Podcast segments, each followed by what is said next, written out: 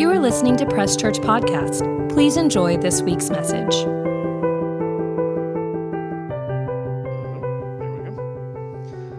The title of my sermon today is God's Focus in Prayer. God's Focus in Prayer. As we get ready to start this monthly prayer service as we go into it tomorrow, I thought it would be fitting to just kind of talk about prayer. And I, I thought it would be an interesting topic to talk to you because we pray, hopefully, we pray, uh, and talk with God, um, but we never really think of, of, of God's part or what God wants to do when we talk with Him. When we pray and have conversation and prayer with God, we're always talking with Him. We're asking Him for things. We're talking to Him about things. But what does his role play in that? Is it his role just to sit up on the throne room and listen? Is it his role to just sit up there and kind of roll his eyes and be like, oh, there she goes again, complaining about her husband? Is it his role whenever he hears our prayers that it says that it's a sweet aroma to him in the scriptures? What does his role play in the conversation that we have with him? Sometimes we get so busy talking to God that we forget that He wants to talk back to us, that prayer is a conversation with God. And you know, and I know, people, when you have a conversation with them, they take over the conversation the whole time. You can't get a word in. Those aren't fun conversations. Well, I, but I, oh, yeah. I, well, Okay, yeah. And when we understand that prayer is an open conversation where we can talk to God, but God also wants to talk back to us, it gives us time and changes our prayer life to where I'm constantly just talking, talking to talking, to finally just quieting myself and taking time to listen. That this conversation that He wants to have with us. And I'm going to be reading a passage in 1 Kings chapter 19. We're going to go through about 18 scriptures, 1 Kings chapter 19, and we're going to see what God's focus is when we have conversation and we have prayer with Him. The first thing that we see is that God focuses on your relationship with Him first. When God has conversations with you, when you're praying and talk with Him, the first thing that He wants to talk to you about is you in your relationship with him. Let's look at 1 Kings chapter 19. We're going to read 1 through 4. And Ahab told Jezebel all that Elijah had done. Ahab being a rat. Uh, also, how had he also how he had executed all the prophets. Those are bad prophets, not the good ones. These are the prophets of Baal with the sword. Verse 2. Then Jezebel sent a messenger to Elijah Imagine somebody coming to you saying, The king and queen has a message for you. Oh, wow, this is going to be a great message. Can't wait to hear it. And her message is, So let the gods do to me and more also, if I do not make your life as the life of the one of them by tomorrow about this time. Well, that's encouraging. Verse 3 And when he saw that, he arose and ran for his life and went to Beersheba, which belongs to Judah, and left his servant there. Verse 4 But he himself went another day's journey into the wilderness and came and sat down under a broom tree, and he prayed that he might die. And he said, It is enough. Now, Lord, take my life, for I am no better than my fathers. A bit dramatic there, don't we think? But have we not also potentially prayed some type of prayer like that to God? God, this is too much for me to bear. This is too much for me to handle. I can't take it anymore. I'm frustrated. I'm angry. I'm tired. I'm trying to stop this. I'm trying to do that. I've seen the life cycle of my family and my grandparents, and I'm just like them. I can't overcome. We see him have this conversation it says, God, just kill me. And look at verse 5. And, and the scripture does not say, and God chastised and yelled at Elijah for his dumb prayer, for what he was saying or what he wasn't saying. Then, as he laid and slept under a broom tree, suddenly an angel touched him and said to him, Arise and eat. Verse 6. Then he looked, and there by his head was a cake baked on coals, a jar of water. So he ate and drank and laid down again. It's very important for you to understand that when you are having a conversation with God, when you are praying to God and talking with Him, that the first thing that He's concerned about is talking to you and working with you on y'all's relationship. Elijah is sitting there screaming out to God, having somewhat of a pity party. Why don't you just kill me? Everybody else wants to kill me. Nobody else likes me. Just kill me. And what does God do? He feeds him, He restores him, He hydrates him, He gives him an opportunity to rest. He works and talks to Elijah about himself. Let's work on this. You see, Elijah had forgotten all the good things that God had done through him in this short period of his life. Remember that Elijah is called to be a prophet. At that time, there was, there was no school to become a prophet. There was no opportunity to start your own church and prophetic ministry of Elijah. God called him and spoke to him directly to become a prophet. And in about three years' time, Elijah stands up in the face of the king and proclaims that a drought is going to happen because of his wicked ways. That sounds like a fun prophet. Hey, I want you to go talk to the king. All right, let's go. What do you want me to say? Tell him there's not going to be any rain because he's wicked. Okay, thank, okay, God, we gotta. Well, let's see if I can deliver that in a better package than how you said it. He stands up in front of the king and makes that declaration. He says, It's not going to rain till I say it'll rain. Then he leaves, and it doesn't rain. And then God feeds Elijah with birds. Feeds him in the morning and feeds him at night, right next to a brook with water. As the, the drought is going on, Elijah meets this widow woman, and the woman's asking for help. And Elijah makes this crazy statement and says, Hey, why don't you fix me a cake to eat, and then we'll worry about your problem? She says, Well, I was going to just fix some food for me and my kids to die, but sure, I'll make you a cake. And her obedience and her step of faith caused a miracle to happen where her oil and her flour that was in her jar never stopped overflowing until the drought ended. While he's there with this widowed woman, her son passes away. And the woman says, You do something. You got to fix this.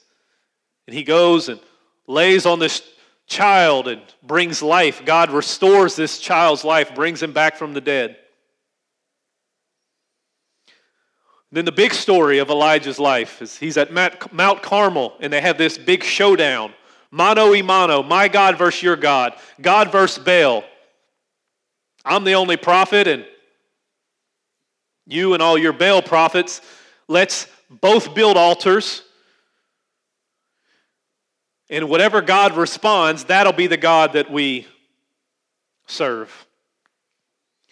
And so Elijah says, Y'all go ahead and go first. And it says, all throughout the day, the prophets of Baal are wailing and crying out to Baal. It says that they are cutting themselves, they are bleeding profusely, doing everything that they can, and Elijah is over there sitting there mocking them. Well, maybe he's asleep. Maybe he went to the bathroom. Maybe he's on vacation. Maybe your God's too busy. Maybe he's watching a game. They say, okay, it's your turn, Elijah. You. He says, okay. So he places the sacrifice on there. Remember, there's a drought, and he calls for water, and he says, Douse the sacrifice, and douse it again to where there's a moat that is dug around the sacrifice that is full of water. And he prays this simple prayer, and fire falls down from heaven. And everyone, they don't have football to watch at the time. This is the, the greatest show in Israel at the time. And Elijah says, Now you see who is in charge. And they kill over 400 of these prophets of Baal, which is why you see Jezebel so angry. And then Elijah proclaims that it will rain after three years. And then at the end of 18, as it starts to rain, and King Ahab is on his chariot trying to go back to Jezebel, it says that God gave Elijah strength to outrun him. In three years' time, we see God showing up time and time and time and time again in his life. And then this woman says, I'm going to kill you because of what you've done to my God, Baal at the time. And he runs away. He sits under a tree. He says, Well, God, why don't you just kill me? Everybody else is gone. Nobody likes me. Nobody loves me. But man, isn't it so true in our own lives that we forget sometimes of what God has done in the past, what He's done for us, how He's helped us, how He's restored us, how He's saved us. And we get caught up in the current situation and we can't see out of that storm. And we cry out to God in our emotions, in our frustrations, in our disappointments.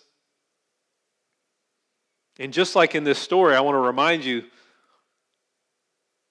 that God just cares about your relationship. He just wants to help you. He could have come down and sent that angel to rebuke Elijah. Why do you want to die? Look at all the stuff I've done for you. What's wrong with you? But he doesn't do that. He feeds him, he helps him, he lets him take a nap. We see that God wants to have a conversation with you and grow your relationship with Him. His primary focus is helping, loving, hanging out, restoring, taking care of you. I want to read this Psalms to you. I don't have it up there on the, the screen, and you've probably heard of it before. Psalms 139. There's 24 verses, but I want you to hear what God thinks about you and about humanity. This is King David writing this Psalms. He says, O Lord, you have searched me. O Lord, you have known me. You know my sitting down and my rising up. You understand my thoughts afar off. You comprehend my path and my lying down and are acquainted with all my ways. For there is not a word on my tongue, but behold, O Lord, you know it altogether. You have hedged me behind and before and laid your hand upon me. Such knowledge is too wonderful for me. It is high, and I cannot obtain it. Listen to this Where can I go from your spirit? Or where can I flee from your presence? If I ascend into heaven, you are there. If I make my bed in hell, behold, you are there. If I take the wings of the morning and dwell in the uttermost parts of the sea, even there your hand shall lead me, and your right hand shall hold me. Verse 11 If I say, Surely the darkness shall fall on me, even the night shall be light about me. Indeed, the darkness shall not hide from you, but the night shines as the day, and the darkness and the light are both alike to you. Verse 13 for you have formed my inward parts. You covered me in my mother's womb. Verse 14 I will praise you, for I am fearfully and wonderfully made. Marvelous are your works, and that my soul knows very well. My frame was not hidden from you when I was made in secret and skillfully wrought in the lowest parts of the earth. Verse 16 Your eyes saw my substance being yet unformed, and in your book they all were written the days fashioned for me, when as yet there were none of them. How precious also are your thoughts to me, O God. How great is the sum of them. If I should count them, they would be more in number than the sands. When I awake, I am still with you. Verse 19. Oh, that you would slay the wicked, O God. Depart from me, therefore, you bloodthirsty men, for they speak against you wickedly. Your enemies take your name in vain. Do I not hate them, O Lord, who hate you? And do I not loathe those who rise up against you? Three more verses. Verse 22 I hate them with perfect hatred. I count them my enemies. Verse 23 Search me, O God, and know my heart. Try me and know my anxieties. Verse 24, the final verse. And see if there's any wicked way in me, and lead me in the way everlasting. God's primary focus is you. His primary focus is you. And when conversating with Him and praying with Him, His first priority is you. Is to take care of you, is to love on you, is to help you, is to speak to you, to encourage you. Relationship is the first priority. How do I know this?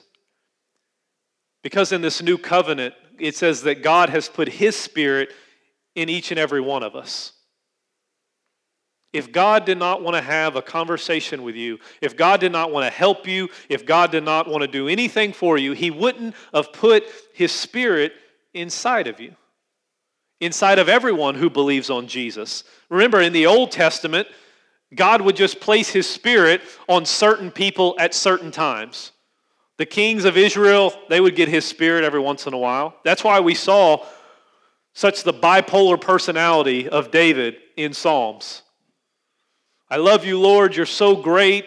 You're amazing. All of these great Psalms. And then you read other Psalms, and he sounds like a crazy man. Where are you? I'm nothing without you. I'm dying. You're thinking, who? What's going on here, David? You're going, it's because the Spirit would rest upon him and then the Spirit would lift off. The Holy Spirit would sit upon kings. The Holy Spirit would sit upon prophets. The Holy Spirit would sit upon the high priest. At certain times, like Gideon or Samson or these other men and women of God, he would sit on them for a short period of time to help and do something. But then he would always leave and depart, but not in the new covenant.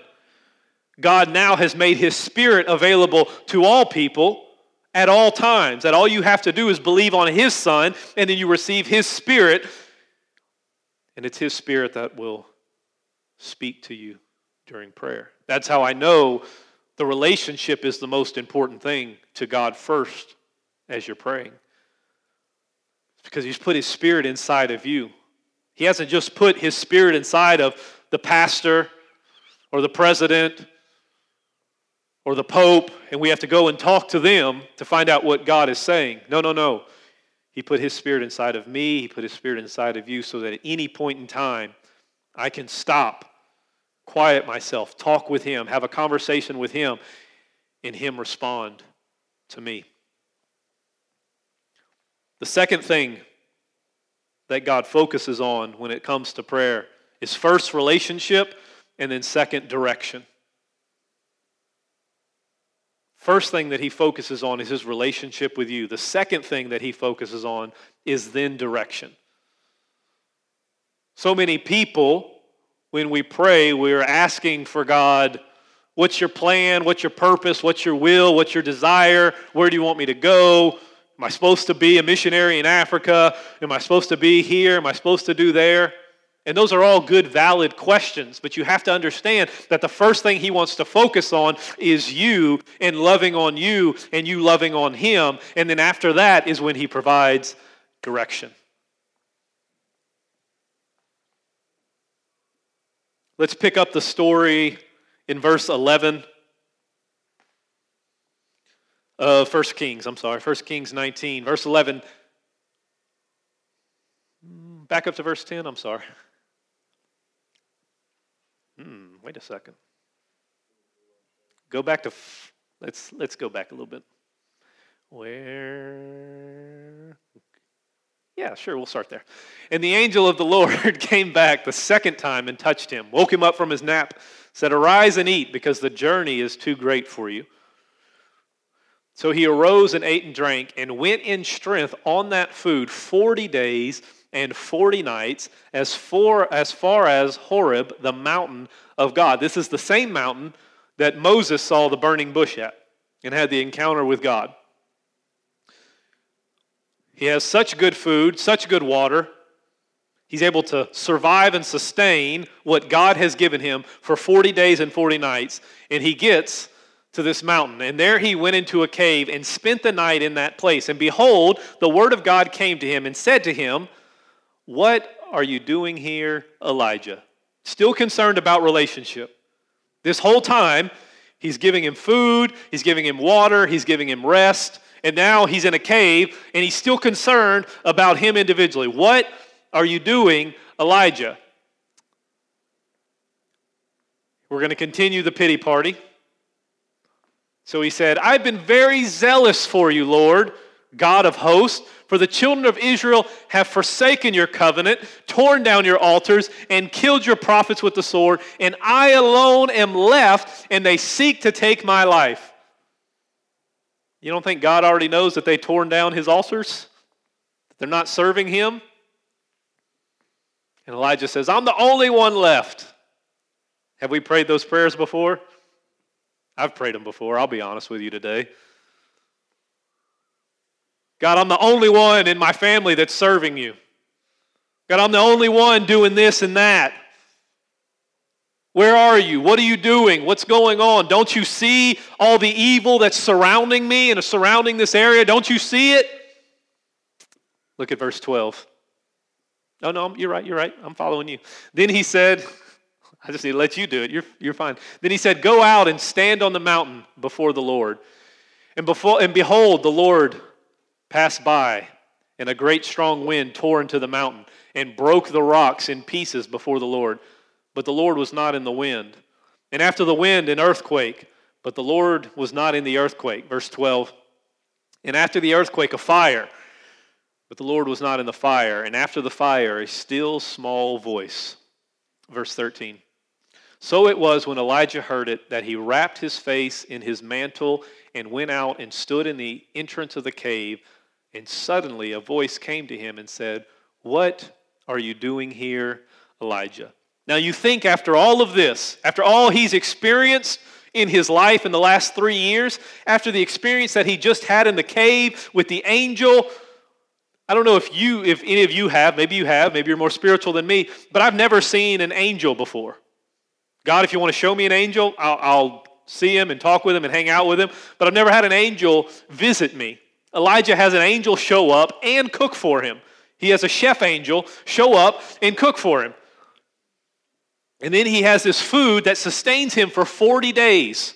He goes into the cave, and God Himself audibly speaks to him and says, What are you doing, Elijah? And Elijah says, They're all trying to kill me, God.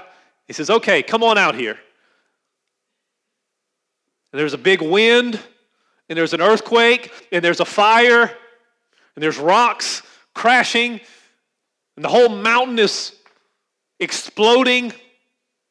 And then he hears a still small voice, and it says he wraps his face and he recognizes that God is out there. He walks out there, and God still cares about relationship, avoids all of uh, the complaining that he's done. He's still listening and caring for him, and he says, Elijah, what are you doing here?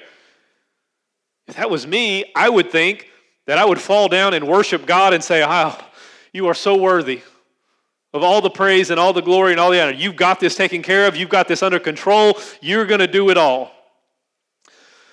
Verse 14. And he said, I have been very zealous for you, God, Lord of hosts, because the children of Israel have forsaken your covenant, torn it down your altars, and killed your prophets with the sword. I alone am left, and they seek to take my life. You're going to double down on that, Elijah? That's. But we see the heart of God in this story, constantly reaching out to humanity constantly trying to help you, constantly trying to restore you, constantly trying to feed you, constantly trying to restore that relationship. And then the second thing that God focuses on is direction. He says, okay, we've talked about your relationship. Now it's time to tell you to go. Look at verse 15. Then the Lord said to him, Go, return on your way to the wilderness of Damascus, and when you uh, arrive, anoint Hazael as king over Syria. Verse 16. And you shall also anoint Jehu, the son of Nimshi, as king over Israel, and Elisha, the son of Shaphat of Abel. Oh man, these words. Uh, should have read this before. Meholah out loud. Uh, you shall anoint as prophet in your place. Verse 17. It shall be that whoever escapes the sword of Hazael, Jehu will kill, and whoever escapes the sword of Jehu, Elisha will kill. Verse 18. Yet I have reserved 7,000 in Israel, all whose knees have not bowed to that dumb god Baal, in every mouth that has not kissed him. Oh, okay, God, you, you got it under control. Okay, I see that now. But God is working on Elijah, working on some things in his life, trying to help him out as he's going through his journey. No doubt he feels all alone. No doubt he feels like the whole world is caving in on him. Being an Old Testament prophet, you were not a superstar. You were not a TV star. You were not writing books and making money and doing personal appearances and doing Facebook Live with thousands and thousands of people. No, no, no. The majority of the time, as an Old Testament prophet, you were delivering very bad news that God was ticked and judgment was coming. And if you didn't change your act, something bad was going to happen. See you in a couple days, and let's see what happens. No doubt he felt alone, and God was working on Elijah to help him, help him, help him, restore him. This whole time, he thinks he's alone, and God is standing right next to him. God's about relationship first, and then second, he's about direction. Okay, Elijah, We've worked on you, we've worked on you, we've worked on you, we've had conversation with you. Now here's the direction that you're looking for. Go and anoint a king over here. Go and anoint another king over here. Go and find your replacement over here.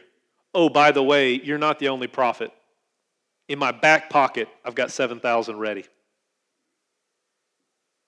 Oh, wow, your, your plan is, you've got a plan. Sometimes we get such tunnel vision in our lives God, do you care? Do you know what's going on? Do you know what's happening? Do you know what my next step is? How do I raise my family? Where's my next job? How do I fix this? How do and then when we see God speak, the, the, the level of detail that He already has planned and ready to help you in your journey. Let's look at a couple more examples. Genesis chapter 3, let's go back to the, I don't have this on there we're going to see this theme of relationship first and then direction second. In Genesis chapter 3, we see God come down to Adam and Eve. They've already sinned, they've already eaten the fruit, and he says, Adam, where are you? Relationship. Where are you at? What's going on? Just like he asked Elijah, What's going on? Where are you at? So we were hiding, we were naked and ashamed. Relationship. God next asked him, Who told you that you were naked and ashamed.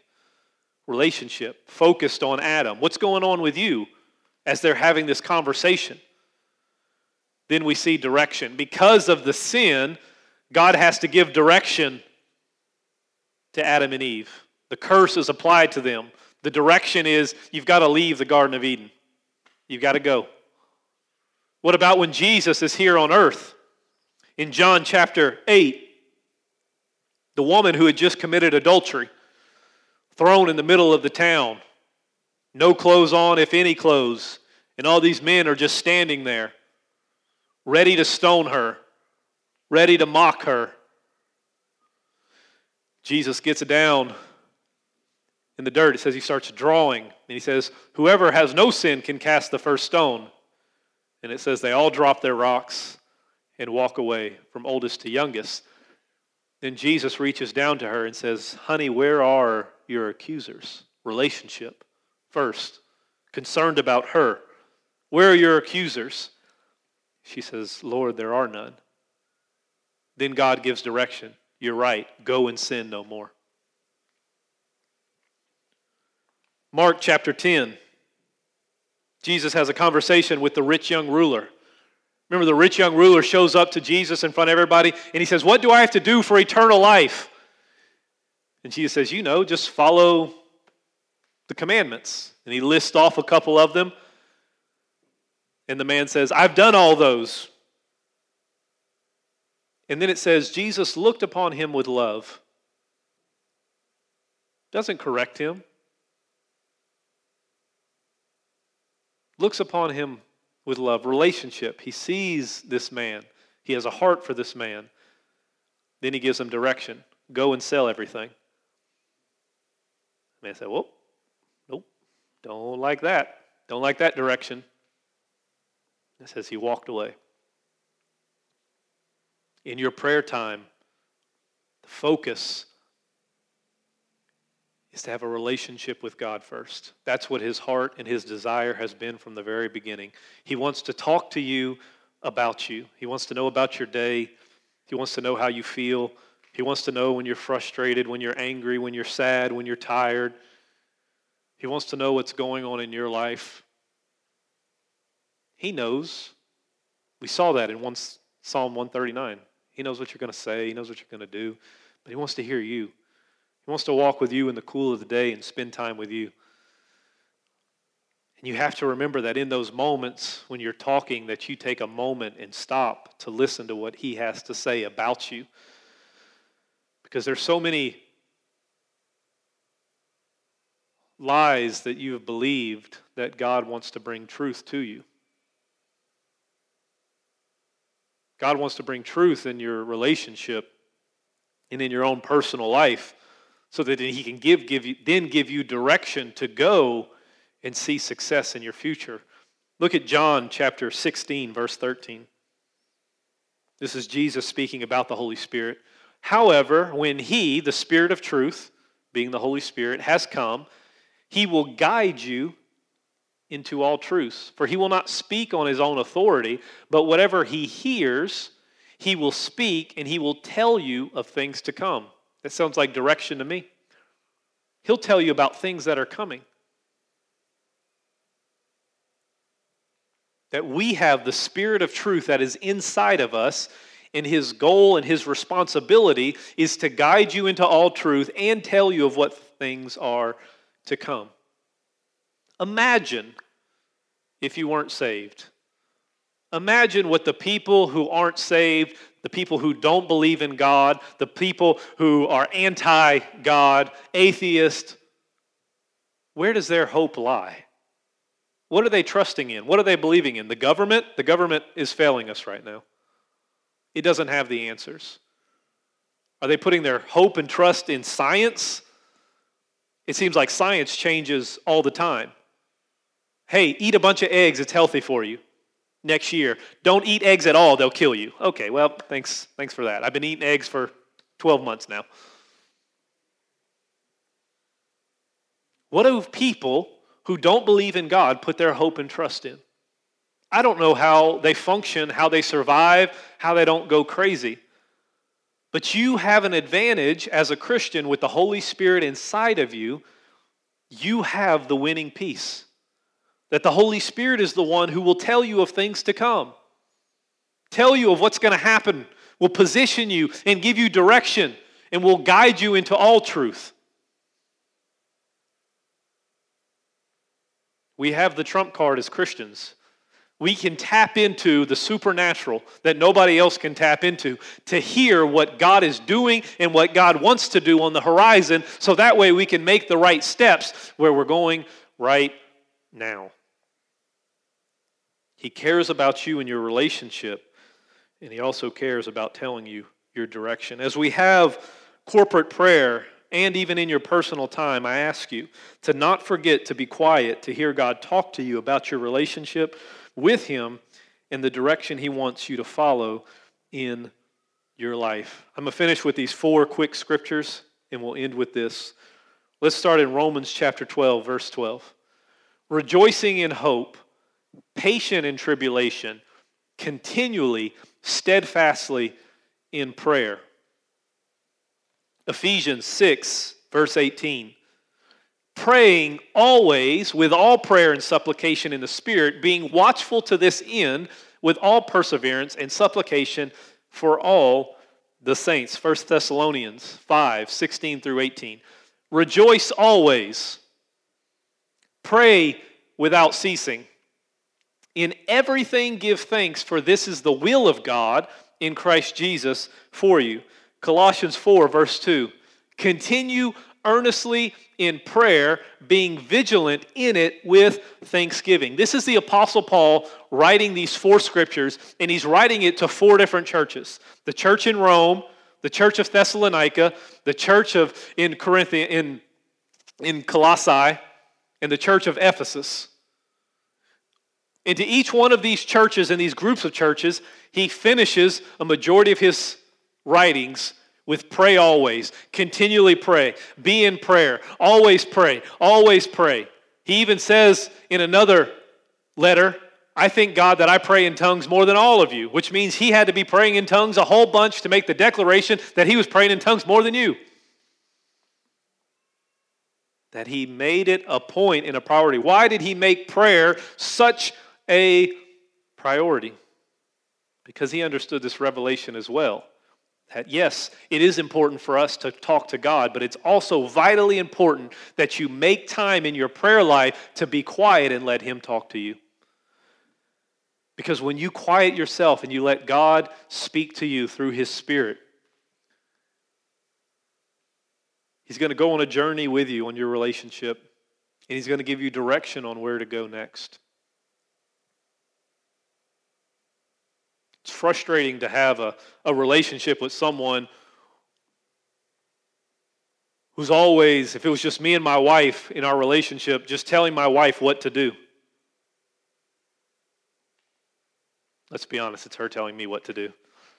Go change the baby. Go clean the house. Go cook the meals. Go put gas in the car. Go to work. Give me money. If it was just direction, direction, direction, it would be a hard relationship. But there's times in me and my wife's life when we put the kids to bed and everything is quiet and we put on a little music and play a card game at the table. We just sit there and talk. We scroll through social media and laugh at what other people are posting.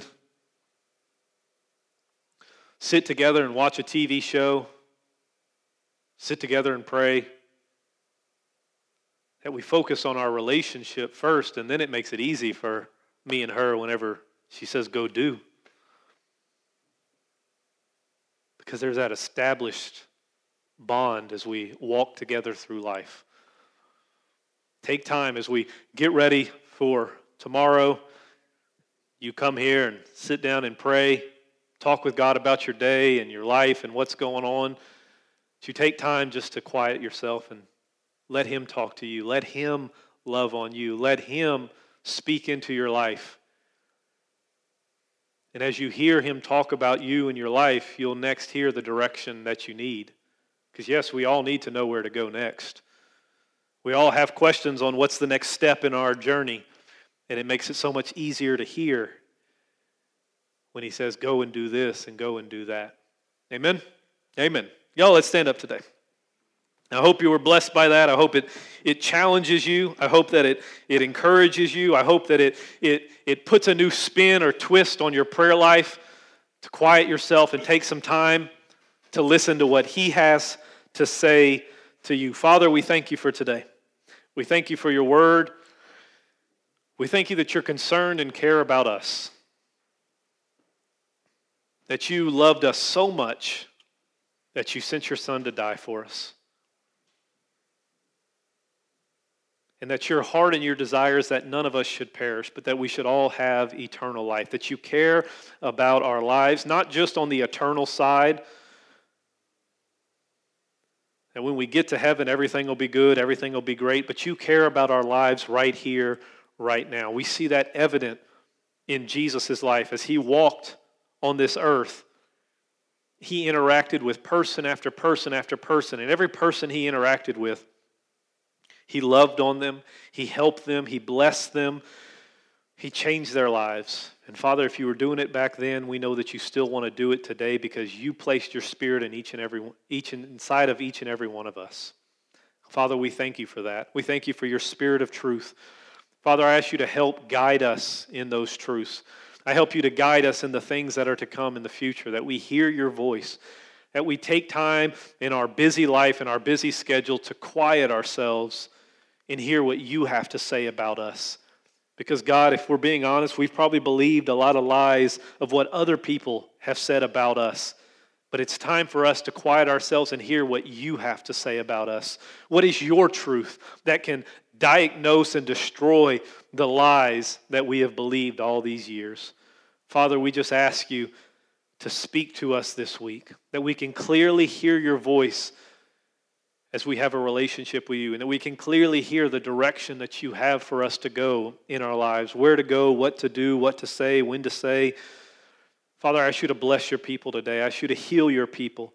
Father, it says in your word that by Jesus' stripes they are healed. It says in your word that the favor of God surrounds them like a shield. It says in your word that they have favor with God and man. It says in your word that everything they put their hands to must prosper. It says in your word that they are the light and salt in the city set on a hill. Father, use us to go out and not only receive miracle signs and wonders, but also be the ones that deliver miracle signs and wonders into our family and our circle of influence. Father, I thank you for this great group of people. Bring them back safely tomorrow night as we start this journey on prayer throughout the months, as we prepare to leave 2020 in the dust and get ready to see your hand move mightily in 2021 in our families, in our community, in our churches, in all the areas that surround us and that we are affected with, Father, and bring us to a place where we can have this amazing relationship with you in our prayer lives. In Jesus' name, amen. God bless you. We love you. We will see you tomorrow, and if not tomorrow, we'll see you on Sunday. God bless. Thank you for listening to Press Church Podcast. If you would like more information about us or are interested in giving to our ministry, you can click the link in our bio or visit presschurch.org. Don't forget to follow us on social media at Press Church SC and have a great week.